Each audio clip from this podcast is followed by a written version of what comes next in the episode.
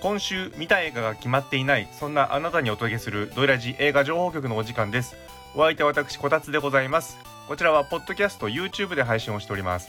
本日は4月21日金曜日から4月27日木曜日に公開される新作映画について紹介してもらいましょうそれではおまけさんよろしくお願いしますはい、お願いします。お願いしますはい、えー、ということで早速いきますと、そうですね、やっぱりこう国内のあの映画としてはこれが結構大きな話題なんでしょうかということでいきますと、はい、はい日本映画ですね、東京リベンジャーズ2、血のハロウィン編、運命ということで、はい、東京リベンジャーズ2の実写版ですね、はいはい、の、えー、と続編。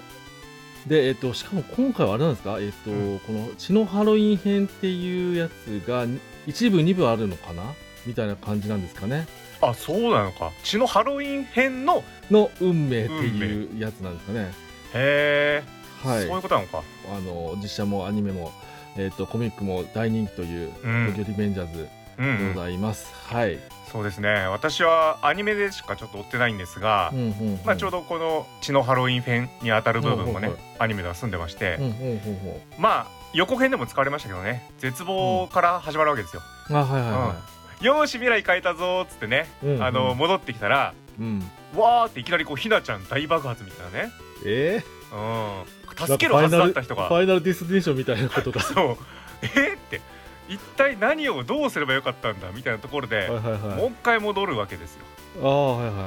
そっからの大闘争が始まるわけですよねい。うーんうんいやー皆さん頑張ってますからこの実写もそうでだってもうやっぱりあのこのね第一前前作第1作目の時からもうね若手俳優勢ぞろいみたいなのはすごいですよね本当にてかもう若手っていうかもう皆さん中高生の役ですからねそうですねああそうかうみんなそうですね俳優さんたちは いい大人を知っんてるそうなん感でじすだよ、ねだから頑張ってひげの感じとかはなくして挑んでると思いますんで、うんうんうんうんまあ、そそこはいいんですよそんな裏側のあ部あな分をるほどねねなるほどね、うん、とにかくヤンキーもののわちゃーっていうのはやっぱりもう皆さん若手俳優皆さん通りますからそうですね、うん、大事なんです、こういう文化は、、うん楽しみましょうんはい、ううんはい、では次ということでいきますとまたこちらも、えっと日本映画でちょっと気になってるやつがありましてえータイトルが「ヴィレッジ」と言います、はいビレッジシャマラン映画ではないシャマラン映画ではないないですねないんだね、えっ、とはいでえっ、とこれあれですね監督が、あのー藤井道人さんおお、最近ね結構こうコンスタントに、えっ、と撮ってますけどもはいあのーあちなみにね藤井道人さんっていうとあのこれ来月なんですけど、うん来月あの韓国映画の最後まで行くをねはい、岡田准一さん主演であのーリメイクするっていうことなんで、うんこれとね、あのその情報からいくとおまけなんかが本当にね先ほど、ね、シャマラン映画じゃないんですかって言ってましたけど、うん一瞬ねあれシャマランのヴィレッジこ、ま、リメイクするのみたいな、ね一瞬思いましたけどこっちらちょっとそうじゃないみたいで、じゃないんだね、はい、そうですねオリジナル脚本みたいですね本人本人のへえはいであの主演は横浜流星さんが村になんかある伝統が怪しいなみたいな感じなんでしょうかちょっとすごくふんわり言ってますけどもおお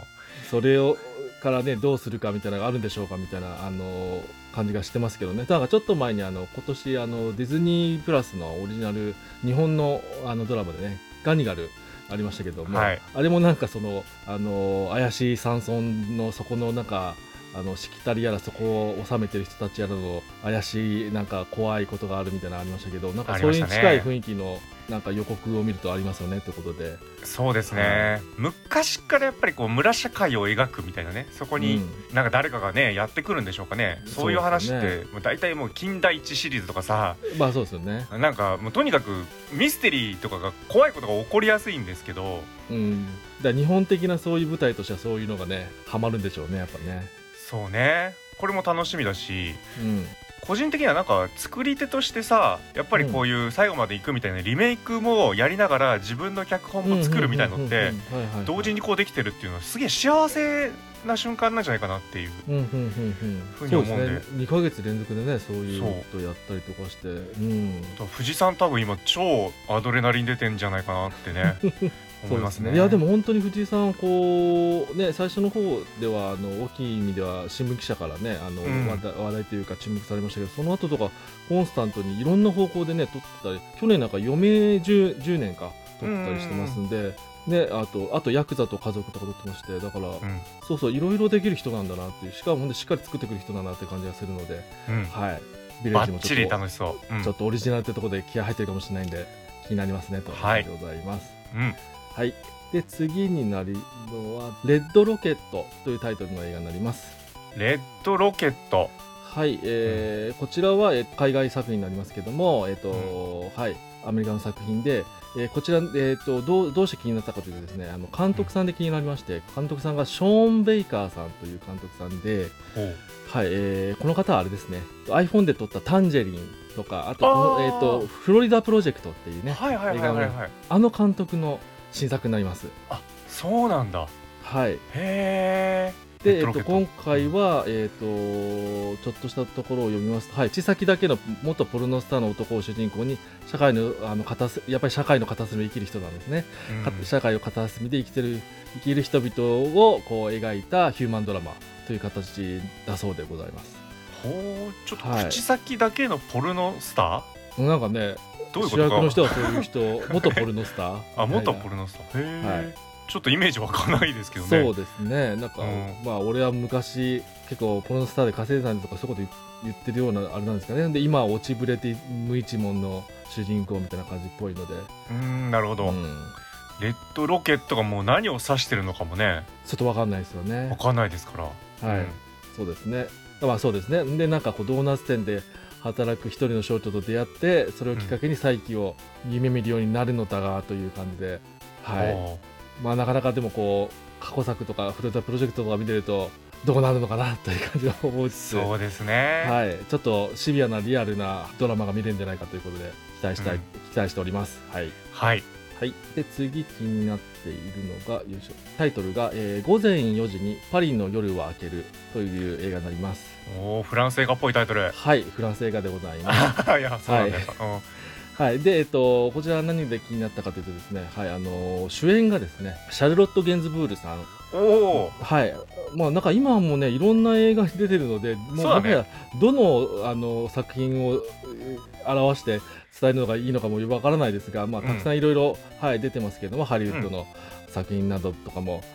あれですねラース・フォントリアさんの「アンチクライスト」はで結 構もうそうね大変なことを大変ななんかこう追い詰められるような演技とかも大変でしたけども、はい、そのシャルロット・ゲンズブールさんが、えっと、主演でということで。うんはいでなんかあのこれちょっと予告見たんですけど、うんあのーちょっと、あのー私たちとかもちょっとそういうところでは気になるなっていうところでいくと、はいあのーなんか、あのーラジオ局とかも出てくるっぽいんですよね。おおそうなんですかこの主人公の、あのーうんシャーロット・ゲズブルさんの主人公の方がまあこういろいろあって、えっと夫とも別れて子供を養わなきゃみたいなところで、うんあのーまあ、深夜放送の、あのーラジオの仕事についてみたいなところで、えっと、そういう中で、あのーまあ、しょあのそういう仕事しながら今度はあの家出少女と出会ってで、まあ、その子とも交流しながら、まあ、なんか一緒になんかこうねあの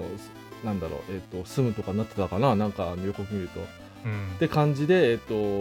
こういろいろ、えっと、ドラマが進んでいくという形のものだったみたいでございます。はうーいんなるほどねまあ午前4時っつったらまあラジオも聞く時間ですよそうですねうん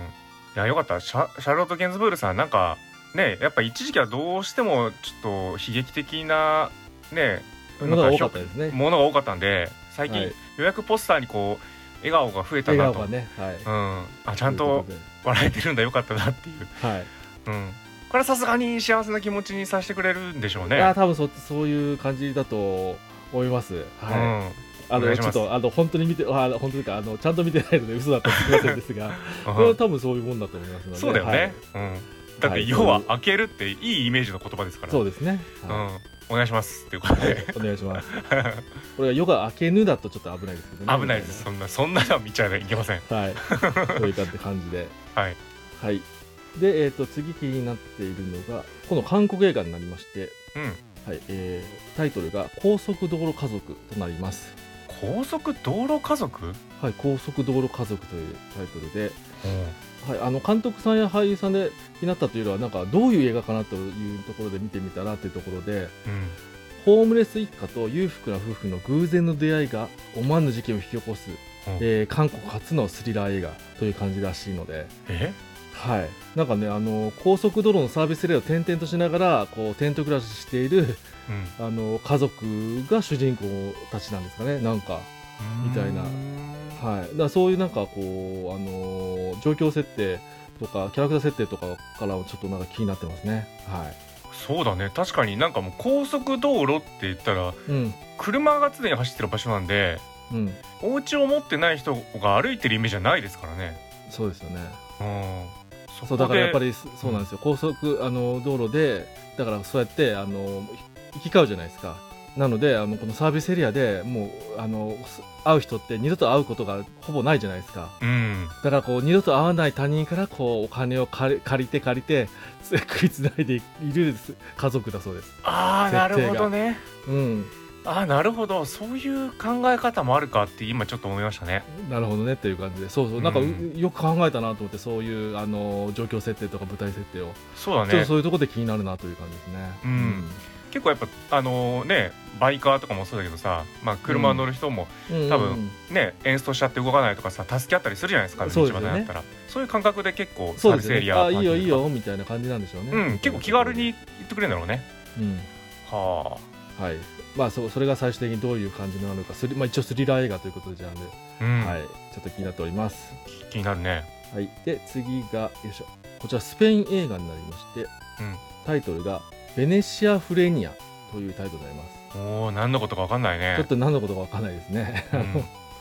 スペイン語だとは思うんですけど、はい うんこれ一応ですね監督さんがえ多分前作になるんですかね「あのんキチガイ・ピエロの決闘」という映画を撮ってまして、ゴダールのはい、ゴダールゴでもゴダールじゃないの決闘って出てるからねみたいなことなんですけど、そうかそうかはういん、それであのベネチア国際映画祭であの監督賞と脚本賞を、はい、あの受賞したあのスペインのアレックス・デ・ラ・イグレシアさんっていう監督さんの新作らしいんで、うーんはい、なんかこうベネチアでね評価された方の新作ということで、うんはい、ちょっと読みますと、はい、近年、えー社会問題化しているオーバーツーリズムというものを背景に連続殺人鬼が引き起こす惨劇をそうですねイタリアのあのジャロ映画へのオマージュを散りばめながら描いたホラー映画ということで、うんはい、あの最近ねジャロといえばということで、あのーあのダリオ・アルデント監督がね新作なんか撮ってましたけど、うんはい、そういうのがね気にな気に入った方とかは結構こういうのもあの見てみるといいのかなという感じであの、ね、あのベネチアで、えー、と監督賞とか取ってる方の新作なのでと思いましたという感じでございます。うんでも、はい全然どんな話か想像つかないっちゃつかないんですけどそうですね問題化してるとオーバーツーリズムっていうのはオ何なのーかね、バーツーリズムとかなんていうかとかですね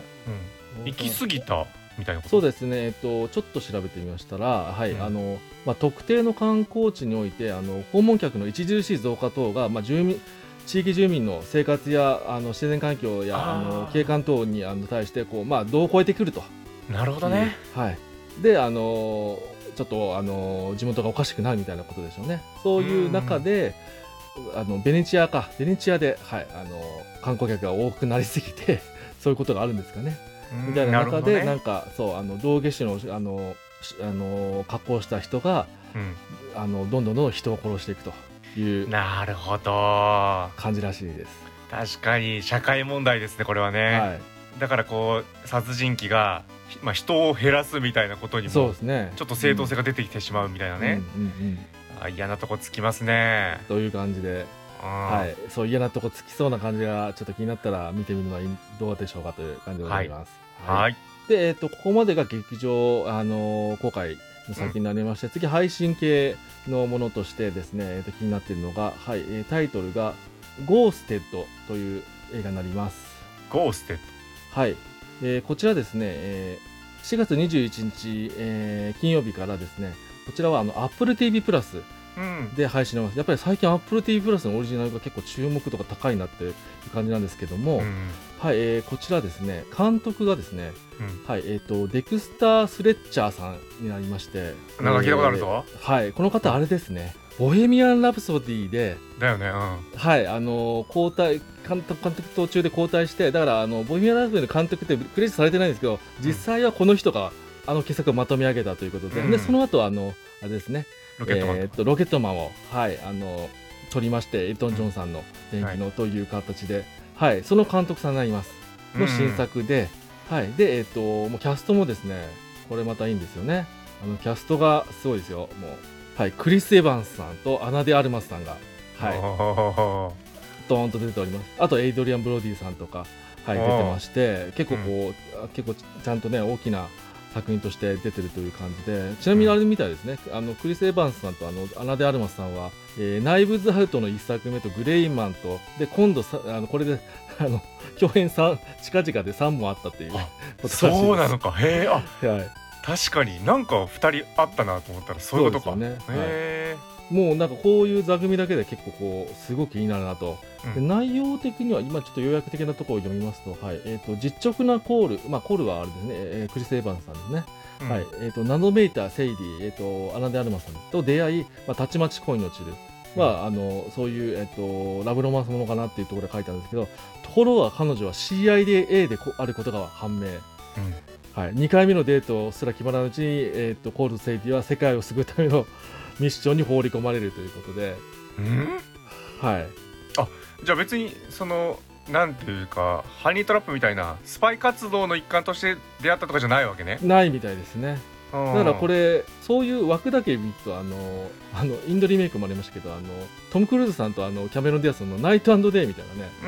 んあれもなんかこうあの巻き込まれて一緒になんかこうやっていかなきゃいけないみたいな解決みたいなねで、はいはいはいまああの時は、えー、とやっぱトム・クルーズさんがそういうエージェントでしたけども、はいうん今回はだから逆ですねアナアナでアルマスさんの方が CIA のエージェントで、はいうんあのクリス・エヴァンスさんが、ね、あんな強そうなのに、多分ただのん一般人なんですかね、みたいな感じでおう